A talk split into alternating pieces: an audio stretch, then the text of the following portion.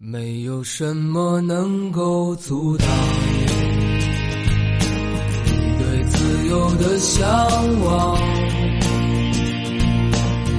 天马行空的生涯，你的心了无牵挂。好，随口说美国。那么这个节目啊，开播接近五周年了。那么我之前说过，在临近这个五周年的期间，我会有蛮多的总结性的一些话题和内容，会陆陆续续和大家分享。那么今天说到的这个硬广告哈，就是我的新书《平行美利坚》，呃，应该算是呃最能代表我这五年节目内容的一个总结了。那么这本新书呃已经在北京时间的十二月十四号，应该是下午的时间。在当当网和京东呃已经预售了。那么呃这件事情我在节目中今天是正式宣传。这个之前虽然也有就偶尔提及，但是我其实不太敢提。呃，为什么呢？因为这毕竟是一本纯粹写美国的书，在现在的这个国际背景之下去出版。呃，那么实际上我是不到最后一分钟。还不是最后一分钟，就是已经预售了，我才敢开始宣传，就是可想而知嘛。这个要层层审核啊，甚至我的署名，呃，这本书的署名是自由军，就这个名字就比较敏感嘛。但是我在想，这个自由军与随口说美国是是叫做没法分离开了。就我换一个任何其他的名字啊，大家都觉得都不知道是谁啊，所以就当时这个名字还审核了一阵子哈，因为是写美国的书，然后我的署名又叫自由军啊，这个呃可想而知哈。那么最后是还是令人欣慰的哈，就是包括我的名字，甚至是我书中的啊绝大多数的内容啊都通过了审核，然后呢这本书已经在。呃，当当网和京东已经开始预售了。呃，那么这个事情很自然，从这个年初开始计划啊，到中间长长的写作过程，到这个后期啊，其实花了很多的时间在后期内容的审核、数据的审核啊，就是我要提供数据来源的。那么你知道，国内的翻墙又不方便。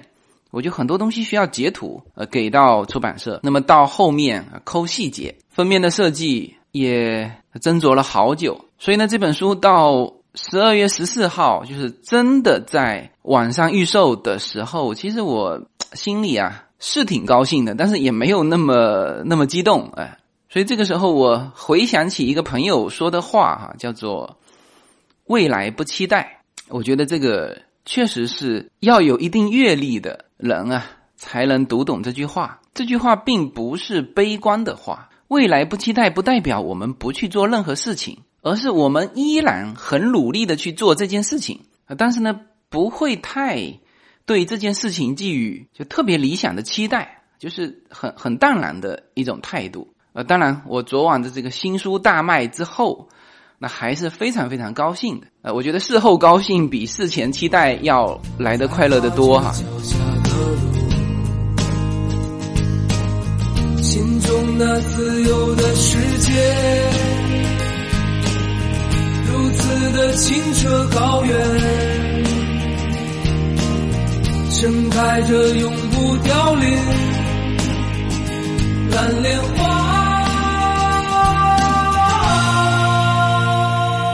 我大概是十二十三号就知道，可能是在一周之内，我的书啊就会，因为所有的事情都做完了嘛。嗯，但是十二三号的时候，我们对于什么时间开始预售，我当时并不知道，所以我在我的个人年终总结，就是写了那篇文章在公众号上说，年初那些吹过的牛啊，终于都兑现了啊！就那篇文章里面，在最后一条。有写到，我说我的新书会在一周之内，呃，在这个线上预售。呃，那么我们社群里面的听友就非常期待嘛，他们呃，应该是我们呃成都群的听友，在看到我那篇文章之后，就一直守在那个当当网上面。然后呢，我自己哈是十四号的凌晨醒来的时候，就是洛杉矶时间的十四号凌晨。那么这个时间应该是十四号北京时间的下午。那么我醒来打开手机，就发现各个群都已经开始秀这个就购买之后的截图了。所以啊，这个社群啊，总是要有一些新鲜的东西来给大家玩嘛。这个也是很有新鲜感的一件事情啊。当然，非常非常感谢就已经在我们社群里面互动的。啊，这部分听友那确实是非常给力。那么第一个刷新出来，发现我的平行美利坚在当当网上线的这个成都群的听友，就先把这个贴图贴出来了，包括链接，然后呢就就贴到我们的管理员群去了啊，这几乎是瞬间的。然后管理员群就是我们在国内的几十个城市群，还有在美国的几十个。城市群，还有就是各个功能群嘛，啊，包括现在我们 IP 矩阵的一些小社群，那就全部得到消息。那么这些群主都在一个群里面哈，这个群也有一百多人。那么他们得到这个链接和讯息之后，就迅速的贴到各个群去，然后大家就已经开始购买了。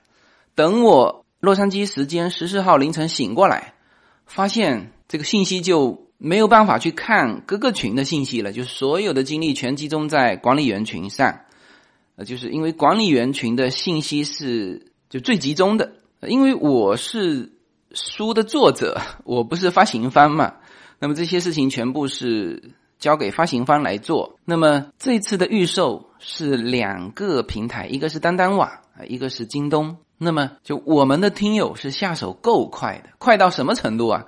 快到人家刚刚贴出来，还没进行价格调整，就那我估计就那几分钟时间，我们的听友就开始下单了，因为他刚贴出来的时候是原价嘛，六十八块钱，呃，然后迅速的就调整成折扣价，就是他们的原计划就是一开始就是折扣价出去预售的。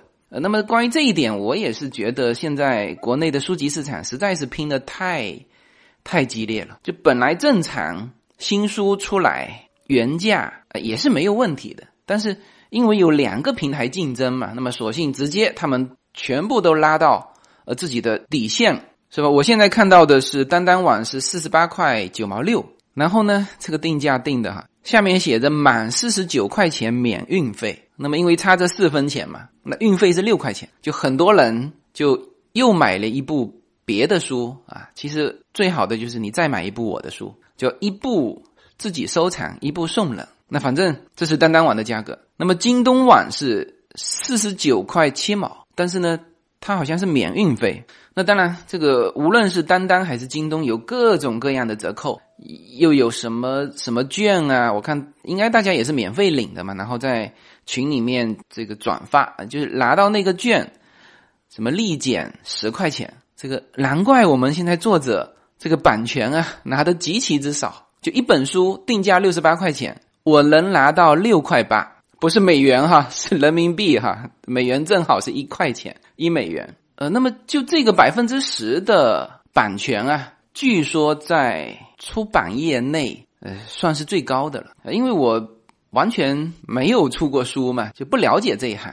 然后我之前还还觉得说，哎，这个百分之十怎么这么少哈？因为在欧洲和美国，那写书的是发大财的。但在中国写书就还是这个穷秀才，然后那个出版方跟我说了一下，他说现在书百分之六十的空间啊是销售渠道，就他们本身出版社拿到的就极其之少啊。那我这个商业模式听完之后，我就就非常理解了。那么这个翻回头说，这个平台也没赚什么钱。你看我们听友之间啊，就是这，因为我们听友是连成片的嘛。就是迅速的有听友分析出到底应该是买当当网还是买京东，是吧？他说你两本书以上你买当当网，因为免运费嘛，是吧？四十八块九毛六，是吧？你如果只买一本书，那京东是免运费四十九块七。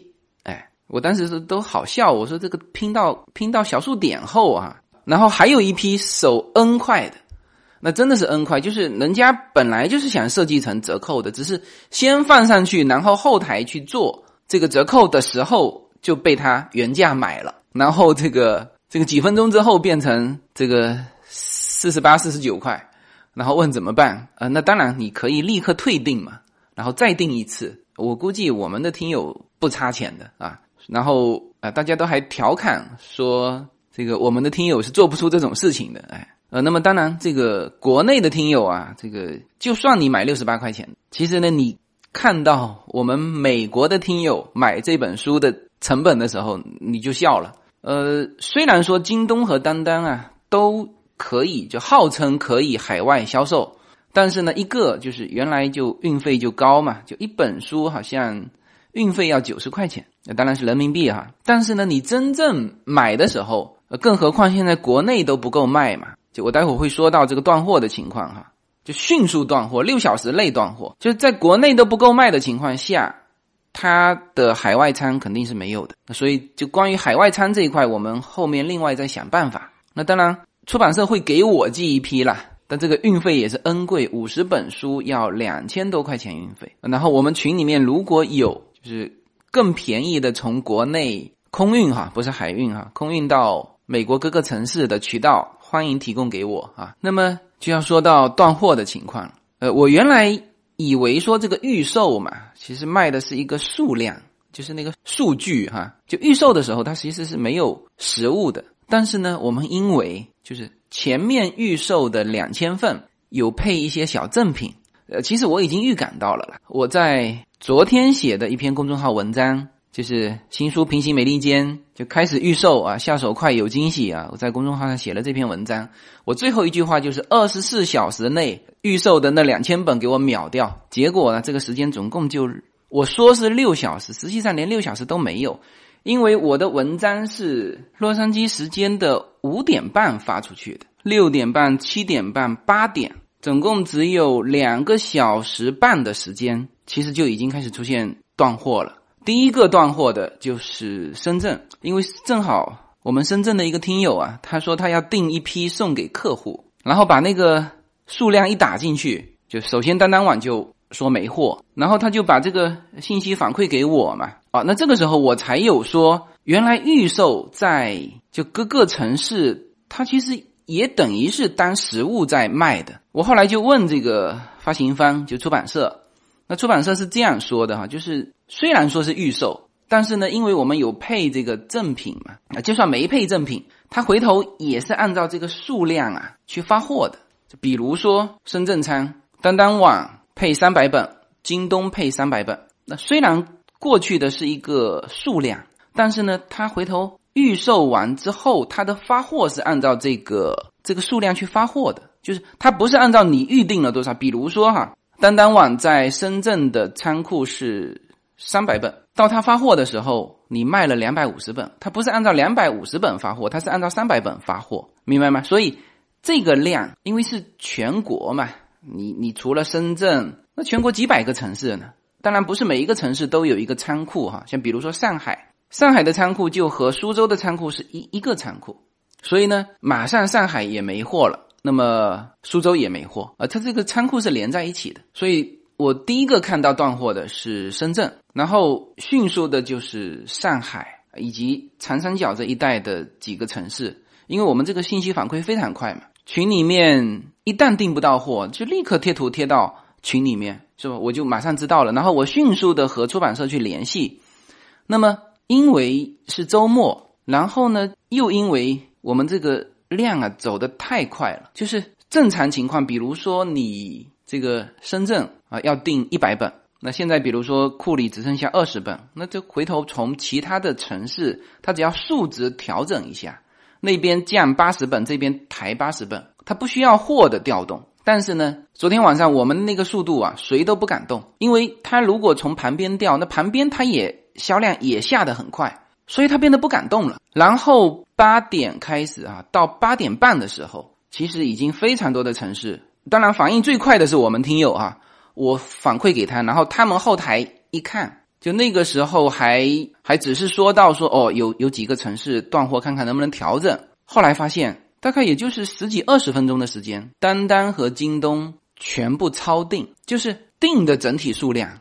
已经超过了他们的那个限额，因为它这里面很复杂哈。比如说第一批呃有带小赠品的，放在当当网预售的是一千本，但实际上调到各个城市的，我想过去不止一千本，所以他们还可以再卖。但是卖的时候总数一统计已经超过一千本。那么京东也是这样。其实这个大家想一下就迅速理解了，就是有人在当当网上购不到书，他立刻就到京东嘛。我的宣传是两个二维码一起贴的，是吧？那么就是瞬间，其实是所有的城市、所有的平台呃全部处于这种缺货状态。然后就好在什么呢？好在我们就是有这么快速的这个联系，我人还在洛杉矶啊，是吧？但是呢，现在真的是叫全球一体化，就是我迅速的，我最先得到这个信息的是我们的社群，我们的听友，我包括我自己，然后我迅速转给出版社，然后半个小时之后，出版社才收到两个平台给他们的告急，说已经全部超定了，要求他们加印这个一定数量的这个赠品。那么这个时间是北京的时间周周末了，周六了。然后出版社的负责人是迅速的跟社长联系，同意加印啊，因为只有这边同意加印，才能够把那个数值给到平台。就比如说，我再给你一千份的赠品，那么平台呢就把这个马上各个城市分掉，就是调高它的那个库存。哎，那这个时候。就非常快，大概半个小时之后，呃，主要的这几个城市，你只要刷新一下，它又有货了。呃，你当然你直接订个五十本，它肯定又是买不了。所以就是如果是单位采购的哈，因为我知道这本书是很适合作为就是某些公司啦，产品涉及到和美国相关的，呃，这部分公司就很适合他们拿来送给客户的礼物，就特别是新年礼物这一部分的。朋友哈，就是你可以少批量先订十本、二十本，还是有货。但你如果是直接五十本啊，甚至有人直接两百本、三百本干下去，肯定是没货。所以啊，我当时其实我预感到了，我说二十四小时之内把两千本秒掉。我估计当时实际的情况应该是十二小时内都秒了三四千本哈。呃，那么也也非常快哈。京东是我们很快就。爬上榜单了，然后当当网居然还上了首页。那么听到这期节目的听友啊，应该是第一时间可以下手，从当当网和京东网上去预定了哈。它的到货应该是在一月一号之前会全部到货。那么呃，之前手快的听友们，你们应该会收到一份小礼物，就是我说的惊喜哈。但是呢，稍微慢一点的也没关系。首先啊。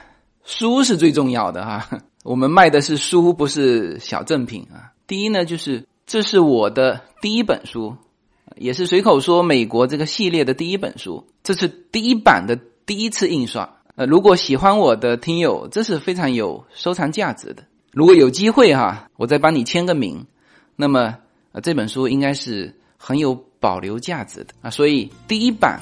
第一次印刷的一万册，现在货源是充足的，大家可以下手订了。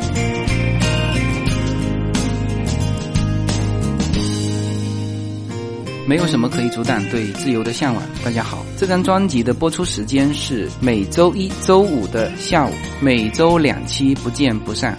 现在大家除了收听我的音频节目之外，还可以加入我的微信公众号，公众号的名字是无限空间。这是一个跨越中美的自由连接的社群，大家可以通过这个公众号找到您所在的城市或者是您喜欢的微信群，加入随口说美国的社群。同时，也在这个公众号里面啊，已经建成了随口说美国的 IP 矩阵，名字叫做星辰大海。在这里面呢，大家可以听到更多的跨境主播为您。分享的更多的跨境内容。当然，您如果希望随时能够追踪到随口说美国的各类信息，您还可以登录新浪微博、今日头条、抖音去搜寻“随口说美国”。移动互联网的神奇之处呢，就是可以把同类的人拉得很近，让我们勇敢开始，活成喜欢的那个自己。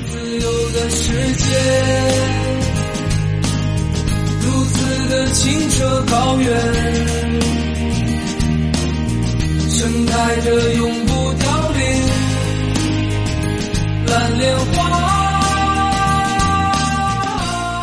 好，那么作为专门介绍平行美利坚的这么一期节目呢，还是要点一下这个书的内容。呃，就已经有听友问我了哈，就是说书的内容和节目的内容是不是一样的？我可以告诉你是不一样的。首先哈，呃，这是我这一次写书非常深的一个体会，就是语音的内容和文字的内容的表现形式是截然不同的。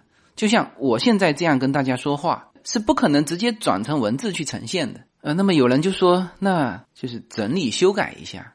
就我当时也是这么想的，在我最开始啊提笔想写这本书的时候，我曾经就就把我的语音转化成文字，然后我再去里面去整理跟修改。我发现，就不仅仅说时间花的非常久，而且这出来的内容是几乎不能用的。呃，那这里面只有写过书的才明白哈，就是文字的表现形式，它必须是精炼的。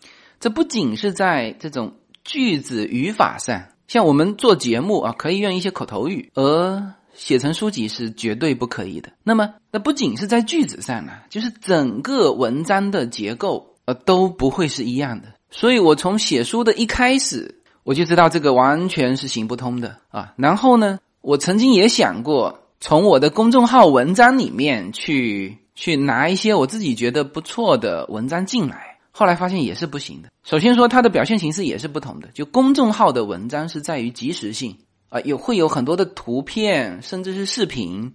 最最关键的是它的那个语境啊，和大家是即时互动。就马上我文章贴出去，很快就有人留言进来，然后我再评论出去。而书籍。你必须考虑到整本书的完整性，而公众号文章我可以表现我这一瞬间的心情，或者是我今天做了一件什么事情啊。有些人是事无巨细啊，所以这两种形式又是完全不同。那么翻过来也不行，什么意思哈？就是我刚才说了，我把语音的内容转成文字，这肯定不行啊，不可以整理出书啊，这个这个不行。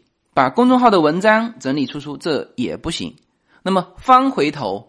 我把我的文章转成公众号文章行不行呢？呃，只能说可以，但是效果不好。我刚才说了，呃，这个我是尝试过的哈。我的公众号文章里面就有那么一两篇文章是从我这本书里面出去的，但是也经过很多很多增加或者是修改。比如说增加的是图片啊，比如说我在书中那个七条线路环游美国，那这篇文章文字部分我是。引到了我的公众号文章，但是图片我是增加了非常多，而书里面是没有办法有那么多图片的。然后公众号上的文字是不可以那么多的，就是我尝试过哈，就是有一些就一篇文章用手拨几下，拨超过十下，后面的不会看了，就这就是公众号文章的特点啊。所以公众号文章这个标题特别，就甚至标题要比内容重要。你点进来之后，就它的实用价值就实现了。就对于这个这个博主来说，因为他要他有了点击率了嘛。那至于说你这个文章，你看看三分之一还是看一半，其实跟他没关系了。呃，然后这个书籍的文字能不能变成语音呢？我的看法也是对一半，就是可以，但是至少和我现在跟大家说话的这种风格是完全不一样的。我今后也可能尝试说。把我的书籍的内容变成语音啊，甚至会找一个字正腔圆的播音员来播啊，我们试试看效果哈。但是我觉得可能在亲和力方面，或者说这个 IP 的特色方面，它会降低非常多啊。所以这个就回答就部分听友的提问，说书的内容和节目的内容一样吗？我可以说是不一样的。然后这个不一样，除了说刚才说到的一些结构的变形。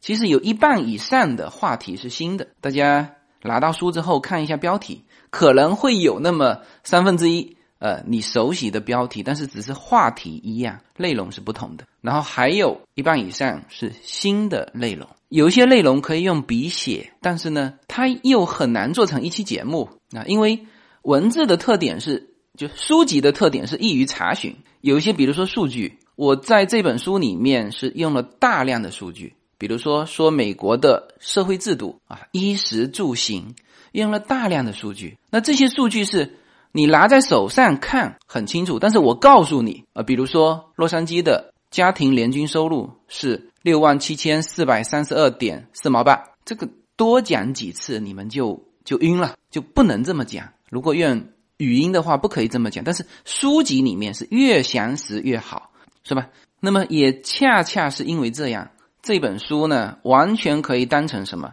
当成大家手边的一本工具书。我的很多数据是来源于，比如说美国二零一六年的人口普查，那么下面就有那个网站啊，当然要翻墙去查询哈。这次也因为翻墙的事情，我很多要截图给到出版社，因为他们需要对这个这些数据进行核实。那么可能很多听友啊。没有我的公众号，因为我在公众号上贴出了我的这个这本新书的宣传长图，里面有把一些内容的点啊给标注出来。那么呃，如果没有看过也没关系哈，我大致跟大家说一下啊。那么这本书啊，其实是一本框架性的书，随口说美国系列丛书，这是第一本，那也就是意味着后面还有陆陆续续的会出。那么我在写这第一本书的时候。我就有想过它的定位应该是什么？我觉得其实不仅仅是说，嗯，没有来过美国的，或者是呃，只是来过美国一一两趟旅行的人，不太了解美国的一些基层的思路和模块。呃，就算是在这边生活的几年的人，他有一些东西他没有涉及到，呃，他也不会去思考这些话题。所以呢，我是这第一本书《平行美利坚》，我是把。整个美国的基础模块拿出来啊，以及大家一些最关心的一些热点，那基本上是分了七个板块。啊，比如说第一个板块就是叫争议在美国，呃，里面写到美国的总统大选，写到川普啊，写到美国的种族问题，写到美国的枪支问题啊，甚至写到赴美生子啊，这也是争议的热点嘛。甚至在美国这边都有一些争议，因为动不动就一直说要取消那个叫出生地原则啊。第二个板块是文化差异啊，这也是大家最关心的话题了。比如说，美国是自由的吗？比如说，美国的小费文化啊，美国的社交文化啊，美国的纳税体系，美国的信用体系啊，美国的这种个体与集体的关系啊，这些都是与中国差异非常大的，就很典型的框架性的啊这种问题。那再比如说，生活在美国啊，这是一一大板块，里面列举了衣食住行的生活基础方面的，包括数据，包括生活方式。包括一些生活的理念，那么还有就是教育在美国，现在不是很多人送孩子出来留学吗？那么美国的教育到底是什么样的？你得先知道，所以这就是一些基础性的东西啊，比如说西方的教育是不是很宽松？呃，我现在说到的这些基础性的东西，我个人都是会选择一些可能大家会有误区的点啊，比如说大家可能觉得西方教育就是很宽松，实际上不是啊，比如说美国的学区房，这个。一听大家说啊，美国也有学区房吗？当然有学区房，学区房还很贵，和中国一样，是吧？公立私立啊，美国人揍不揍孩子？可能大家以为是不揍孩子的，错了。所有的白人小的时候都被家长揍过啊。这里面有很多很有意思的话题啊，比如说美国的教育成本，我们说中国的教育成本是很高的，六个钱包养一个孩子。那么美国的教育成本到底是什么样的？就是他们会偏重在哪一块啊？再比如说。美国的弱势群体，就是这个部分呢，是其实也是和国内差异比较大的，因为国内现在是叫做强者竞争的社会，但是美国呢，它是就美国的福利是弱者福利，所以这里面我会提到美国的医疗保险、美国的流浪汉、美国的残疾人啊，然后还有一个板块就是跨境创投，就是创业与投资，这个现在是国内的一个热点。但是对于美国来说，它始终它是吸纳全球的资金、人才、技术，是吧？所以这也是大家必须要了解的一个热点。那比如说这里面有中美房地产的大不同，就中国的地产商是首富，哎，美国不是。真的，美国的地产运营模式是什么样的呢？哎，这一点我正好啊，非常有发言权啊。比如说移民啊，比如说跨境创业的里面的一些坑，所以这次。我觉得挺欣慰的，就是很多敏感话题啊，比如说赴美生子，这个对于中国来说就是敏感话题；比如说移民，这对于中国来就是敏感话题。但是呢，这一次有砍掉一部分啊，比如说赴美生子，我写了两篇文章，最后是录用了一篇文章，但是这个没有关系哈，就是整体上这个出版审查的人呢，就可以让我把话全说出来啊。至于有些模块说的不够细致，那这是。那就那就得听我节目了嘛，是吧？这就是节目唠唠叨叨的这种优势，哎，但是它整体上能够让我把整个美国所有的大家关心的板块全部呈现出来，这是我觉得还是有希望的。然后最后一个板块是是一个类工具书的呃一个板块，就是旅行在美国。就是如果大家拿的这本书啊，包括这里面七条线路，呃，自驾美国，包括美国的国家公园啊，就这些是可以随时拿在手上翻阅的。那么。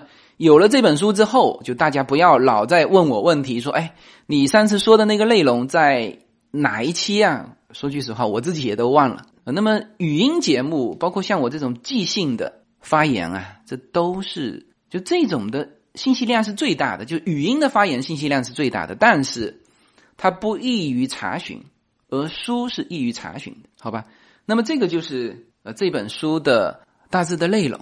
应该说这本书是一本框架性的书，是一本基础性的书。但是这个基础呢，你原来听到的和从我的角度告诉大家的可能是不一样的啊。这个听我节目的听友们是很清楚的。我的内容是不仅仅是说美国或者写美国，也是用我的角度去看这个世界啊，以及我们一些三观的一些东西。那么这种风格。无论是语音还是文字，它都脱离不了，因为毕竟是我写的，我说的。从一件事情或者一个细节，能够让大家知道哦，美国人是怎么想的，或者我甚至可以说，世界主流的思想是怎么考虑这一类的话题。